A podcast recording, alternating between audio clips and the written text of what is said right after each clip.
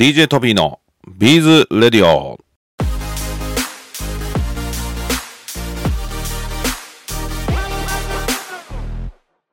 はい。皆さんお元気ですか ?DJ トビーです。ビーズやってますか？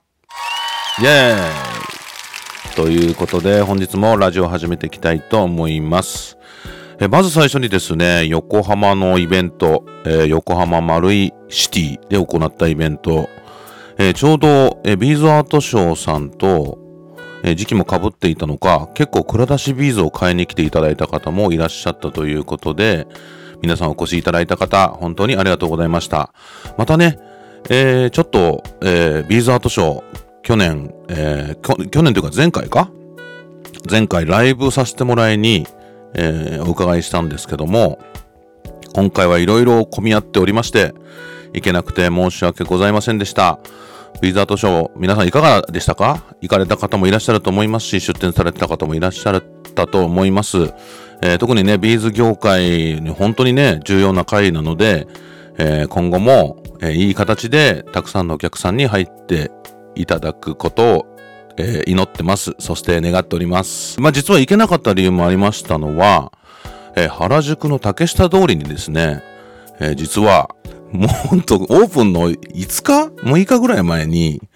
えーお話をいただきまして、12月の、最初3日ってお話だったんですよね。12月の3日オープンなんで、どうにかちょっと中にビーズのコーナー作りたいということで、キャンディア55さんという、まあ、原宿に本、あれ本店なのかな？原宿の竹下通りに本店があるのかな？えーそこはまあとってもね、たくさん、えー売れるお店だというお話なんですけども、そこの、まあ、グミキャンディーとかを中心にね、販売されている、えーキャンディア55さんと、えーあと靴下のメーカーさんかな？内外さんという会社さんで、えーシュガーハイ、えーハッピークラスというなんか本当に謎めいた、えー素敵なお店を、えーオープンされるということで、えそこにビーズを置いていこうということになりましたので、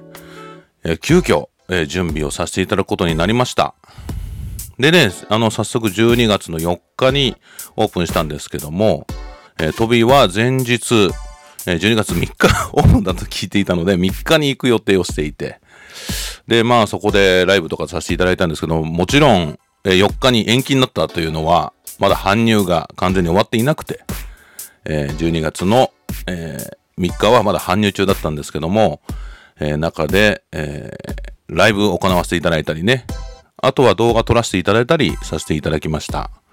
なんかね、久しぶりにちょっとインスタライブやったんですけど、皆さんインスタライブってされてますか？えーちょっとびっくりしたのが、えインスタライブのそのままアーカイブを残そうとしたんですけど、なんかわかりやすくするために、カバー写真っていうのかな？うん、なんかそういうやつを、あ、ちょっと作ってから、カバー写真を載せて、えアーカイブ残そうとして、カバー写真に文字を入れようとして、別のアプリを開こうとしたら、パッて消えてたんですよ。そのアーカイブが。皆さんなんかアーカイブ、ね、残したい方もない多いと思いますので、え別のアプリを開いてしまって、一旦インスタグラムが、インスタグラムを、えーなんかクローズしてしまうと、消えてしまうと、まあ、クローズっていうかね、バックグラウンドに置いてしまうと消えてしまうみたいなこともありますので、皆さんご注意ください。まあ、たまたまあの、動画の方もね、撮っていたので、まあ、動画の方で YouTube とか、えー、Instagram の方にはアップさせていただきました。まあ、ほんとね、初日ちょっと行けなかったんですけど、えー、その現場の方から、えー、ご報告いただいたのは、本当にね、髪の、本当に青い原宿系女子がね、あとなんかすごい、この、こんな、なんとか赤い色の髪の方とかね、いろんな原宿系女子の方が、初日からお越しになられて、えとても、えー面白い会場の雰囲気になってました。中はね、なんか学校みたいになってて、えーなんか前に黒板があって、で、4席ぐらい、その学校の、なんていうのかな、学校とかの、こう、生徒さんが座る机とか椅子が並んでいて、まあなんていうのかな、よく TikTok とかで踊ったりするのって高校生とか学校で踊ったりしてるのを上げてたりすると思いますけども、なんか踊れる場にしたいみたいなお話もなんかされておられました。確かになんか最近ね、YouTube、アメリカなんかは YouTube より、え、TikTok の方が、見られてる数が増えてきてるという話も聞いてますし、なんか最近やっぱりショート動画ブームみたいなところもね、なんか最近あるみたいなので、まあそういったショート動画に特化した、なんていうのかな、楽しい動画を作れる場所みたいなところにもなるのかなと思いました。まあそうなった時にね、なんかうちもクイーンビーズとか、えー、東のクイーンビーズとか、ポップビーズとか、まあ、いろんなビーズ並んでます、ますので、たまたま、そういう有名な TikToker さんが、竹下通りでやった時にチラッとうちのビーズが映るのかもしれませんね。まあそういった流れで、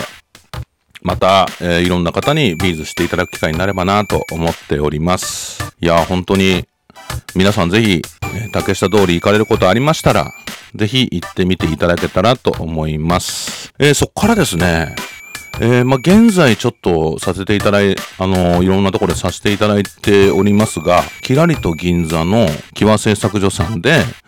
えー、トーホービーズスタイルストアのポップアップショップをやらせていただいてます。今のところ年明けも、えー、させていただくことになっていますので、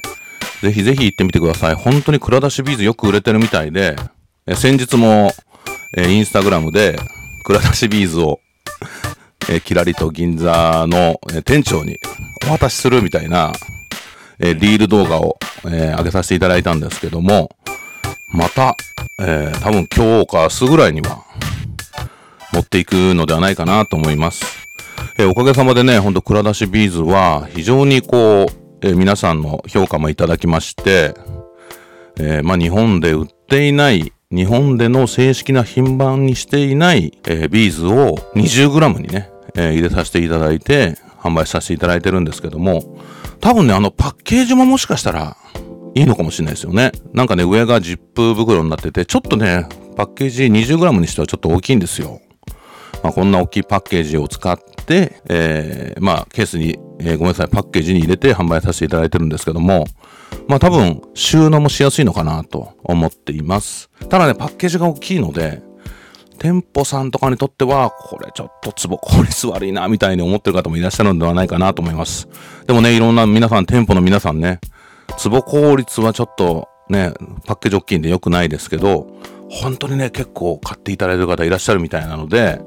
我々としては非常におすすめです。えー、これを聞いてる、え店舗の皆さんも、ぜひ、えー、メッセージとかそういったところでこれ興味がありますみたいないただければやっていただきたいなと思っております。我々これ現在超絶おすすめの商品でございます。もちろんですけどもね、クイーンビーズも今、えー、ビーズのブームでね、売れていますので、まず、クイーンビーズ入ってないお店さんありましたら、クイーンビーズからお勧めしていきたいと思います。そうですね、皆さん、あとはですね、この年末、まあ今12月ですけども、来週の13日の午後からなんですけど、実は今、東京駅の中にグランスタというとこがあってですね、そのグランスタさんの中に、実はポップアップショップができるんです。イエーイいや、なんかね、ちょっとビーズ、アクセサリーもね、やっぱりビーズブームの中でいいのかわかんないですけど、最近やっぱりいろんなところからお声がけいただいて、今度は今東京駅のグランスタ、え丸の内中央地下改札っていうのかな？まあそこ、そこの、えー、周辺に、えー、出させていただくことになっています。ちょっとね、正式なところまたお話しさせていただきますけども、またまあライブとかでもね、お伝えしたいと思ってますけど、丸の内地下中央口、えー、ここのコーヒーショップがあるんですけど、その横に、えー、で結構大きなね、場所なんですけども、そこに出させていただくことになりました。えー、今のところ1月の、え中旬10日ぐらいまで、え、ポップアップショップをやらせていただくことになりました。もしかしたらまあ今年ですとね、規制とかいろんなこともされる方いらっしゃると思いますけども、ぜひ、あ、そういえばなんか東京駅出てるって言ってたわ。っていうことで、思い出していただけることがありましたら、ぜひぜひ見に行っていただけたらと思います。まあ本当東京駅ね。トビーも、えー、実はこう帰省したり、今年はね、ちょっと子供受験だったりするので、やめておこうかなと思っておりますけども、え帰省とかするとき東京駅通りますけど、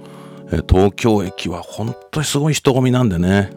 本当に期待したいなと思っております。えー、新しい出会いもあればいいなと思ってますし、現在ね、トーホーのビーズ、えー、愛用していただいてる皆さんにも、東京駅で ビーズを買うってなんかなかなか面白いですよね。ぜひ、えー、トライしてみたらいただけたらと思います。もちろんですけど、今のところ、蔵出しビーズも置こうみたいな話してるので、えヘビーユーザーの皆さんにも東京駅で、えー、お買い物していただけたらと思います。えー、その場所もですね、東京駅の構内のグランスタという売り場なので、東京駅改札降りなくても、えー、お店入れますので、そういえば、と思った時には東京駅改札降りずにまあ、だから買い物して、次の場所に移動していただくということも可能なのかなと思っております。今年1年、まあ、おそらくですけど、これもう最後の、今年の最後のイベントになるかもしれませんけども、えー、たくさんいろんなとこでイベントをさせていただいて、いろんな方との出会いがあったかなと思います。ただね、丸井の、えー、横浜店にはちょっと飛び、一回も実は搬入の日以外全然行けていなくて、えー、横浜の方にもいろんな方が来ていただいたと思います。えー、東京駅の方は、トビーもね、えー、時々入りたいなと思っておりますので、え皆さんとお会いできるのを楽しみにしております。え本当にね、ラジオも、えもう、90何回だろう。まあ、もうじき100回になりますけども、えきっと毎回聞いていただいている方もいらっしゃるでしょうし、もういい加減、もうトビーの声聞き飽きたわ。あと内容も聞き飽きたって方もいらっしゃると思いますけども、えー、トビーはしつこく配信していきたいと思います。まあ本当にね、ビーズ業界、この間もね、そういえば、えー、ブティック社の坂部さんとね、お話ししましたけども、えー、出版社さんもね、今、新しい本も今、2本ほど進行してまして、えー、まあ、ビーズに関する本も、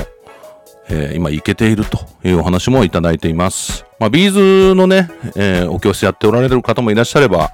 えー、ビーズでアクセサリー作って販売されてる方や、えー、楽しんでおられる方、まあ、いろんなね、ビーズの関わり方されてる方いらっしゃると思います。あとはまあもちろん企業に属されて、えー、企業の中で、えー、ビーズを使ってデザイナーされてる方もいらっしゃると思いますが、ぜひ、ビーズの業界面白くなればいいなと思っております。まあいろんな方がね、いらっしゃるし、今、なんかお話この間も聞いたけど、トビーもね、今、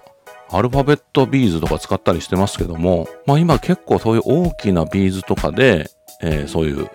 なんですかね、簡単に作ったりするのもね、非常に流行ってると思いますし、でもね、なんかね、男性のパールみたいなのがもうちょっと来るのかなと思ってますけども、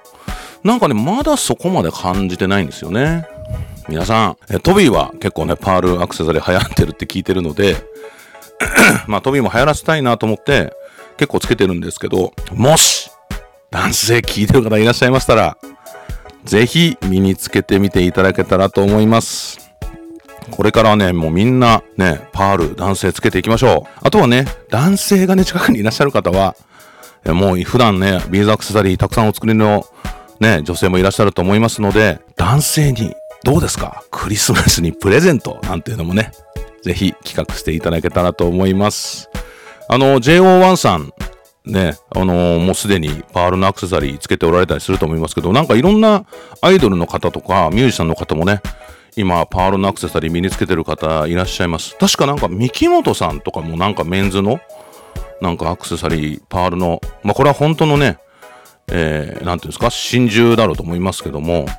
まあそういったものの提案もされていたように思います。いや、本当にね、もともとはね、確かマーク・ジェイコブスさんって方が、2019年か2020年に、これからは、えー、男性もアクセサリーをつけていく時代だと。ジェンダーレスにアクセサリーを楽しむ時代ですということで、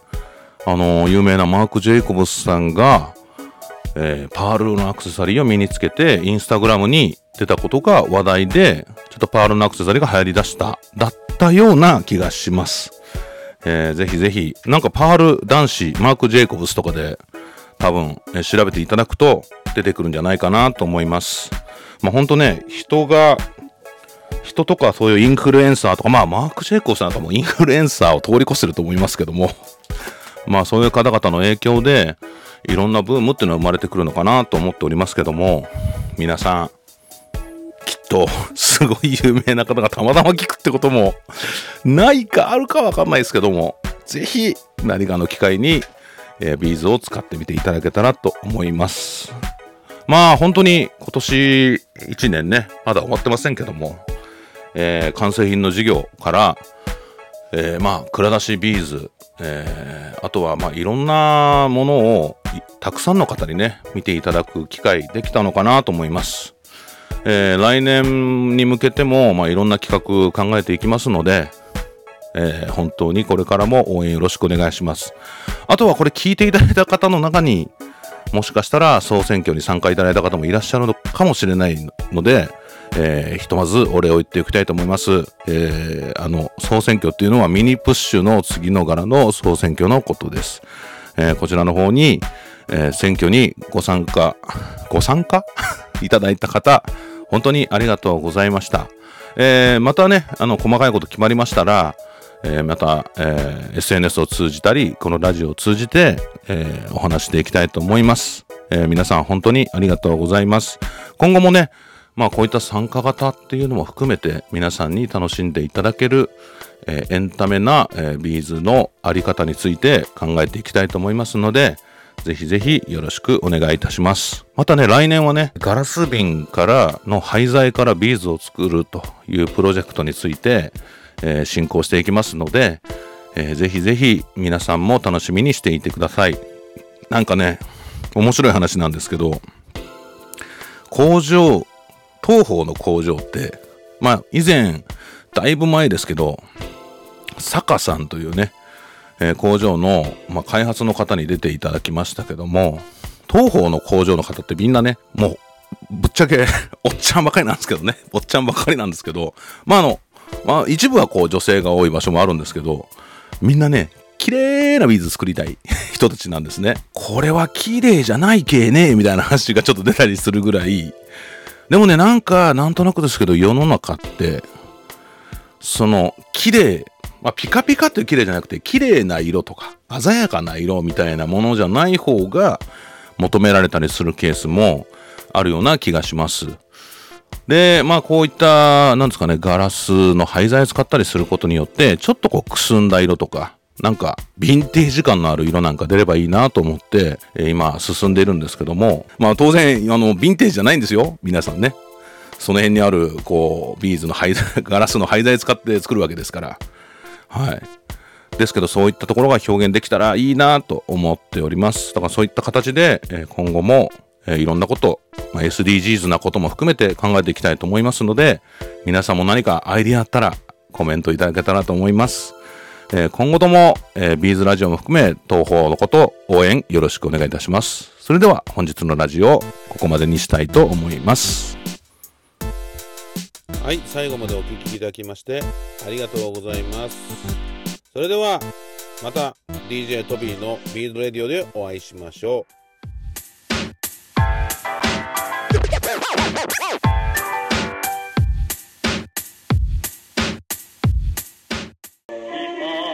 チャンネル登録お願いします。